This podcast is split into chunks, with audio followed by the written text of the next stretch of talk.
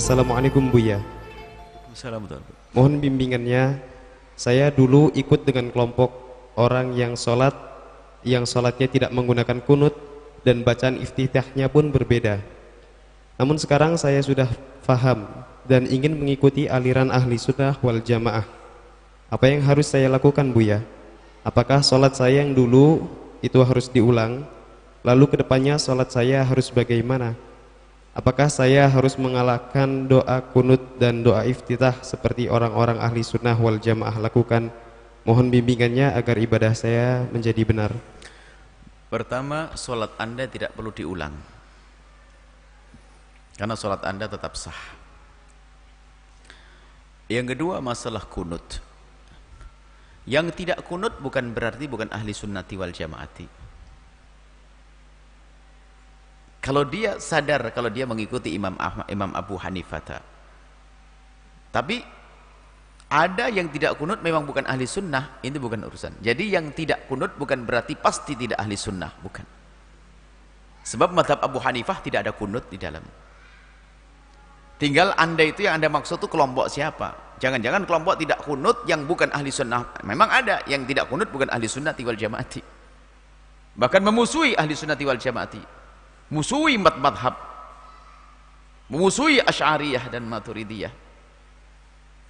Maka itu tidak kunut yang ahli bid'ah. Tapi yang tidak kunut karena mengikuti Imam Abu Hanifah tak, bukan. Bukan ahli bid'ah dia. Sah sholatnya tanpa kunut karena ingin ikut Imam Abu Hanifah itu berlaku di India dan di Indonesia jangan dong kebanyakan mazhab Syafi'i di sini.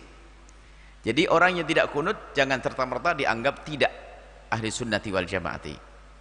Tapi dengan catatan dia tetap ahli sunnati wal jamaati kalau memang ikuti imam ahli sunnah wal jamaah. Tapi ada orang tidak kunut karena mengikuti imam yang gak jelas.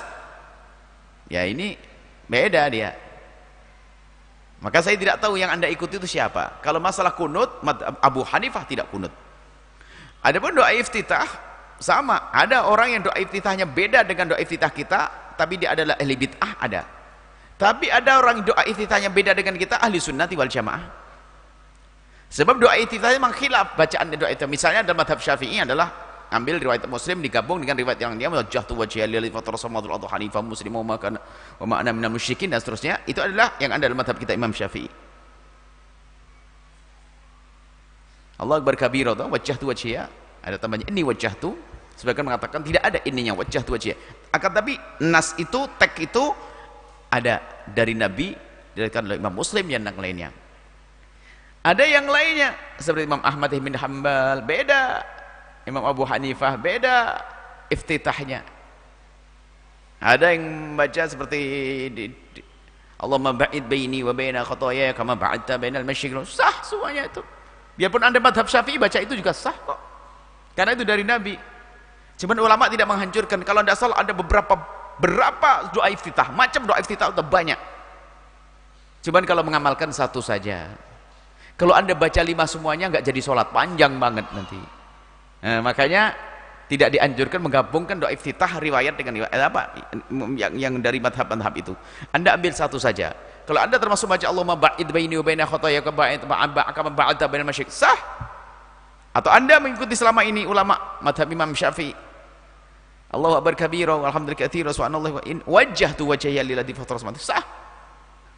Jadi yang doa iftitahnya beda dengan doa iftitahnya ini wajjahtu itu bukan berarti dia bukan ahli sunnati wal jamaati. Bisa saja madhabnya lain.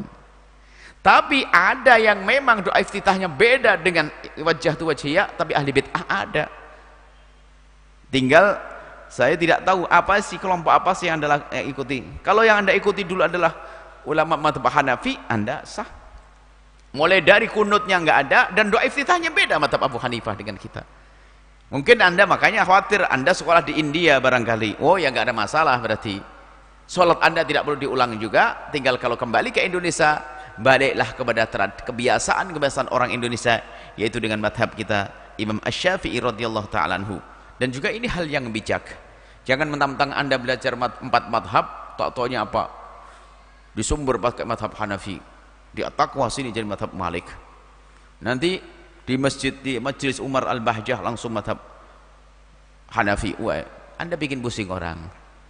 Hah? ambil madhab satu agar orang mudah memahami mengikutinya dan selesai. Asalkan sambung dengan ulama akan sambung dengan Rasulullah sallallahu alaihi wasallam. Wallahu alam